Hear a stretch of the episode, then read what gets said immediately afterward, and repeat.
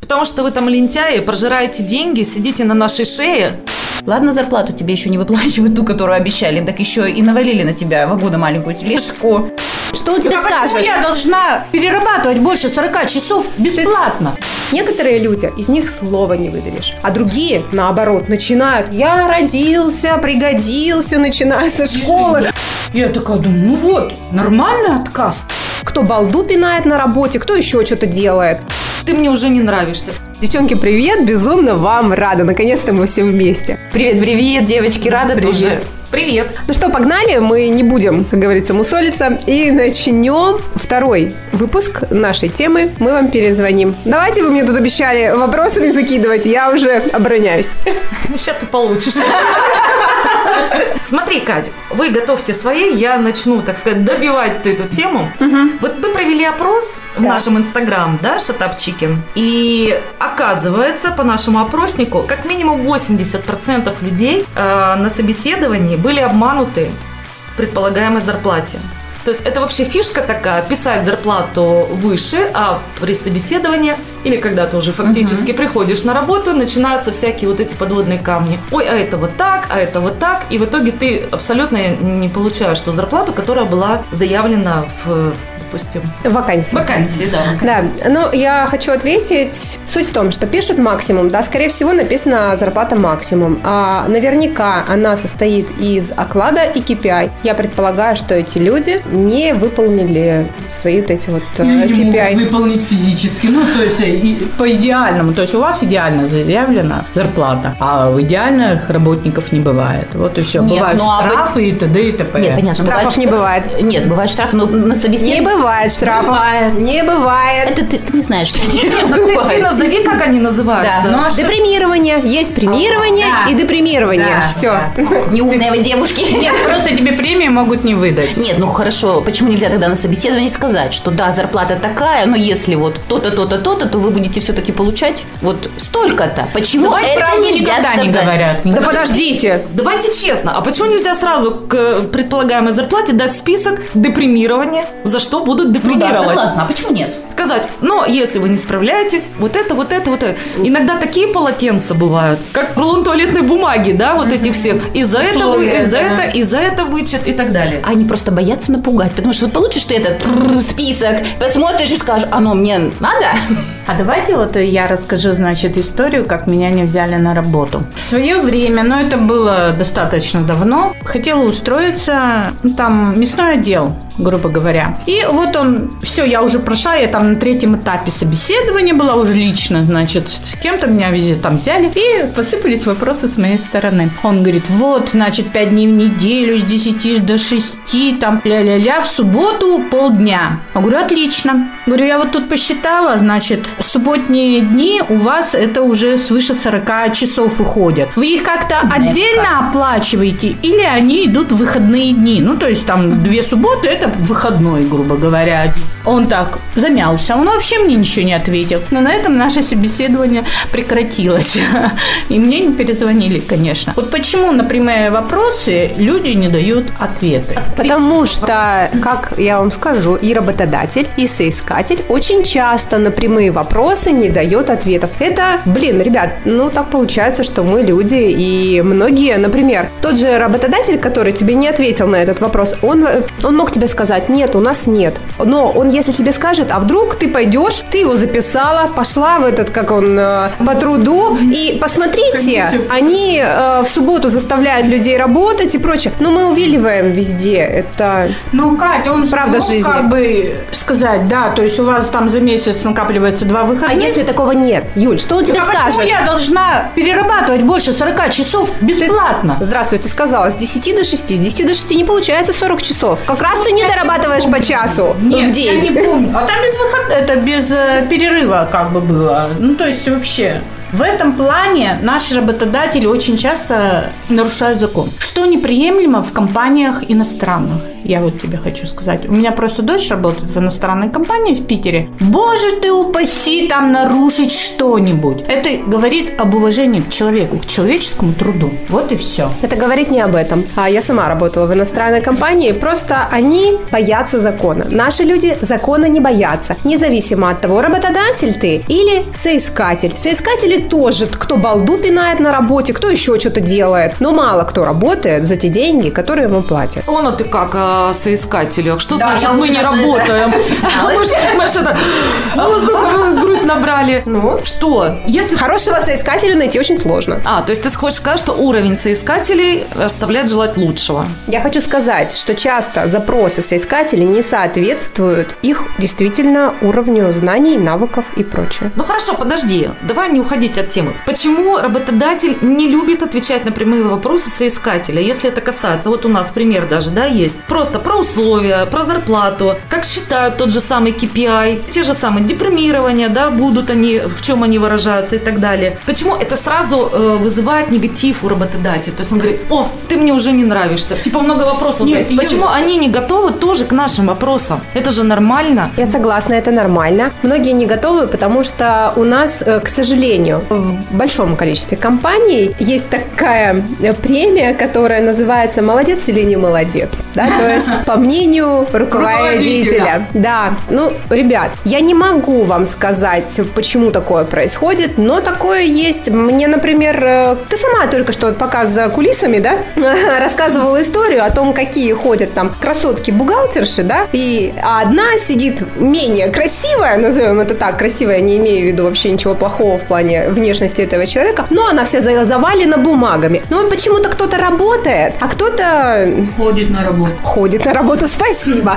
Ну, знаешь, я спросила эту девочку, кстати, почему именно так? Почему? Вот зачем ты, говорю, взвалила все это все? Она говорит, знаешь, я, говорит, просто набираюсь опыта. С таким, говорит, опытом я потом устроюсь просто в хорошую любую компанию. И мне будет не страшно. И я знаю, что... То есть она учится, и учится еще, чтобы получить, ну, по- образование получше, скажем так. То есть она просто выполняет то, что она ковыряется в этом во всем. То есть у нее есть определенная цель. Ну и здорово. Значит, Я а, считаю, что да. Значит, а, каждый получает то, что хочет. Э, Работодатель получает умную в одном лице, в другом лице красивую, а это девочка... А, а, да, ба- да, а в- работает. Да, работа работается. А девочка получает, э, допустим, тяжелую работу, но при этом опыт, который она продаст дороже. Все сходится. Нет, это хорошо, когда по обоюдному согласию, так можно сказать, да, условно. А когда на тебя взваливают, в принципе, когда ты на собеседовании, там, при приеме на работу, да, тебе озвучивают твой фронт работы, да, а в дальнейшем оно получается, что в три раза больше. Вот с этим-то как вот э, бороться? Никак. То есть зарплату тебе озвучили, фронт работы озвучили, а по факту получается, ладно, зарплату тебе еще не выплачивают ту, которую обещали, так еще и навалили на тебя вагону маленькую тележку. Ребят, ну на кого-то можно навалить, а на кого-то нельзя. И суть в том, что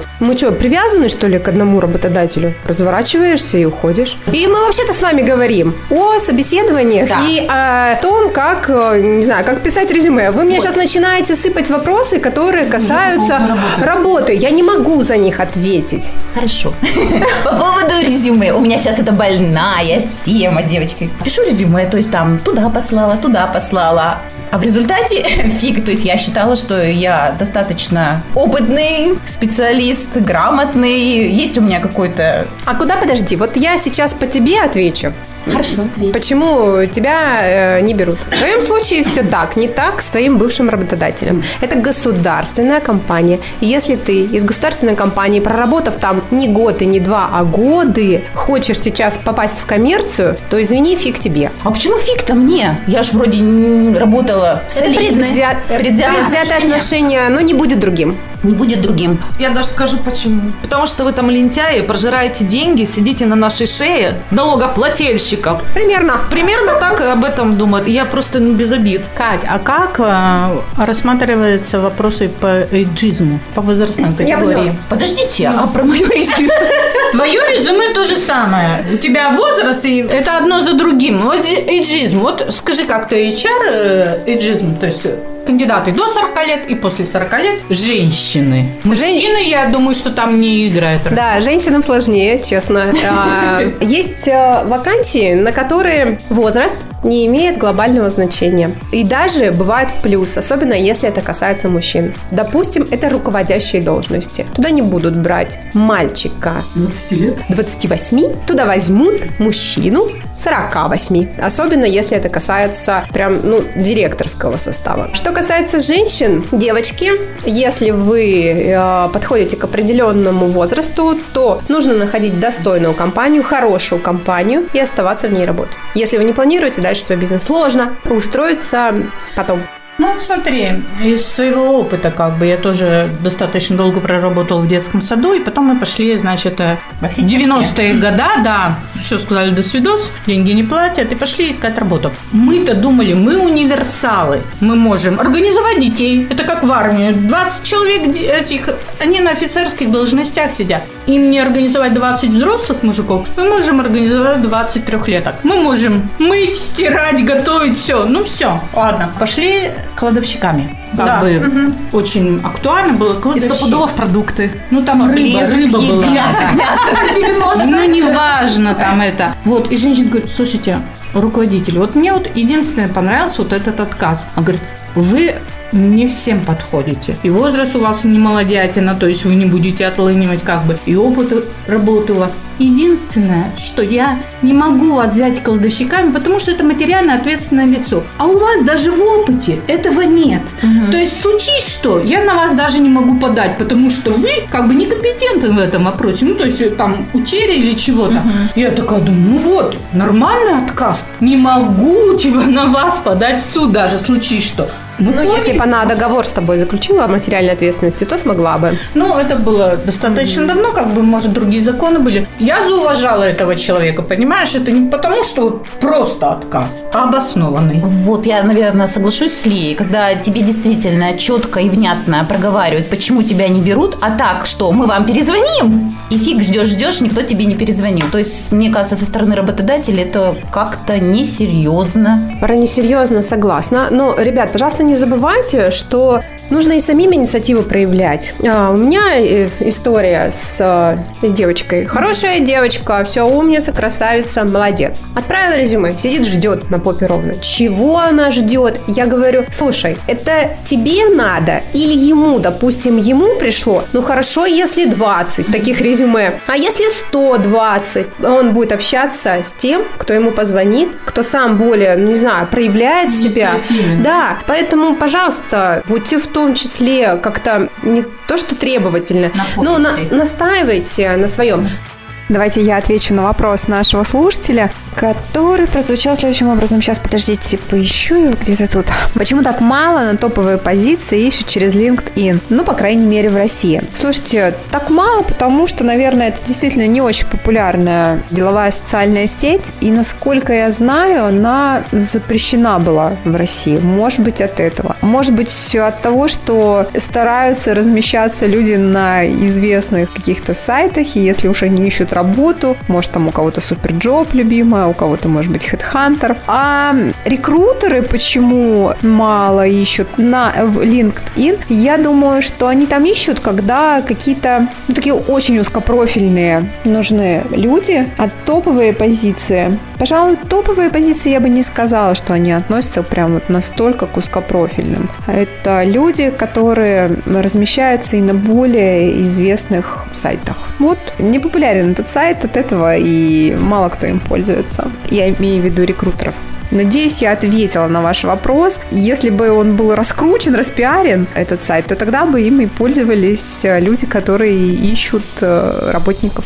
Как правильно позвонить и напомнить о тебе или... Ой, только не задавайте вот этот дебильный вопрос, меня вообще не удивляют из разряда. А я хотела бы поподробней. Что поподробней? Ну вот, что поподробней? Ты прочитал вакансию, ты Нет, считаешь, что ты на нее подходишь. подхожу, Ты хорошо. говоришь, я такая-то, такая-то, я, здравствуйте, там, Маша. Меня зовут Светлана, у вас есть такая-то вакансия. Я вам на нее откликнулась. Скажите, пожалуйста, вы посмотрели мое резюме? Она, нет. Например, или там не успела. Когда я могу вам перезвонить, э, я бы хотела, я надеюсь, пообщаться лично. Я могу на это рассчитывать? Вот уже заинтересовала. Вот. Понимаете? Да, да, Простые вопросы. Самое, что ни на есть обычные. Давай начнем с того, что мы просто сами не умеем говорить. И у меня вот такой вопрос. Мы как-то с тобой разговаривали, и ты сказала очень хорошую фразу, что когда люди приходят уже на собеседование, то есть когда ты их пригласила или вы, ну, встреча состоялась, мы сами, как соискатели, не можем рассказать о себе, то есть все свои плюшечки, да, вот эти вот наши нюансы. Именно, то есть в рамках вакансии мы не можем сделать презентацию самих себя. Да, подать Это- себя это- могут это м- проблема. малое Скажи, количество. как нужно? Да, вот очень интересный вопрос, потому что я знаю, что я себя презентовать достойно не могу. Рассказываю ни о том, ни о сем. И э, если ты приходишь на собеседование, то ты должна в первую очередь рассказывать о том, какая ты хорошая, чтобы подойти именно конкретно на эту Да, специальность, да, да. а не вообще и в общем, что ты такая, там 155 языков знаешь или что-то там. готовишь, Которые не нужны которые этому не нужны. Да, я вот, сходив на первое, в общем-то, свое собеседование, в результате потом расстроилась, поняла, что да, действительно я говорила не то. Но отказ у меня, видимо, был все-таки по причине того, что я из госучреждения. Катя, и вот вдогонку сразу вот к этому вопросу, значит, по факту, когда мы идем на собеседование, да, уже куда-то, мы не рассматриваем работодателя как вариант. То есть мы приходим уже, типа, возьмите меня, только вот возьмите меня, я буду вот такой вот, как бы, ну, то есть в роли жертвы. А надо... За себя говори.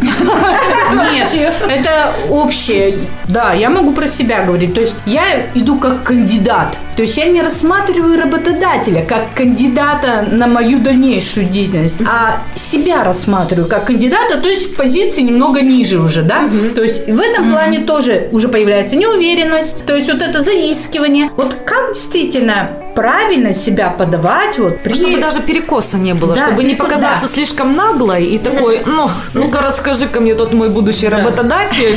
Да, Типа, я да я такая- такая, у меня Да. зарплата требую 100 тысяч, ты мне там предлагаешь десятку, то есть это вот как бы Расскажи несоответствие. прямо. Да, вот Есть как соответствие. Что тебе нравится, когда соискатель себя преподносит? Да. Мне нравится, когда соискатель посмотрел, куда он пришел. То есть, э, чтобы он изначально помониторил э, компанию, помониторил эту вакансию. Я вам уже об этом говорила и настаиваю на этом. Пожалуйста, посмотрите, что нужно работодателю. Там все написано. Нужно, чтобы он умел то, то и то. Так про это и рассказывайте, что вы умеете это и это. Я посмотрел ваши вакансии. Да, я вот сталкивался там-то, там-то. Некоторые люди, из них слова не выдавишь. А другие, наоборот, начинают. Я родился, пригодился, начиная со школы. Кому, не заткнуть. кому какое дело? Ну, то есть, ребята, очень хорошо. Ну, давайте хотя бы скажи просто, у меня так-то, мне столько-то лет, образование такое-то. Можешь, если ты считаешь, что у тебя офигенное образование, так подчеркни, что именно, какой там ты для себя навык приобрел. И далее по профессиям. Не нужно все перечислять, когда ты работал в юности, в, там, в 16 лет продавцом, да, а сейчас тебе 50 лет, и ты, допустим, зам генерального директора где-нибудь. Не надо все перечислять. Скажи, мой путь был достаточно там, э, не знаю, да, длинный из значимых э, профессиональных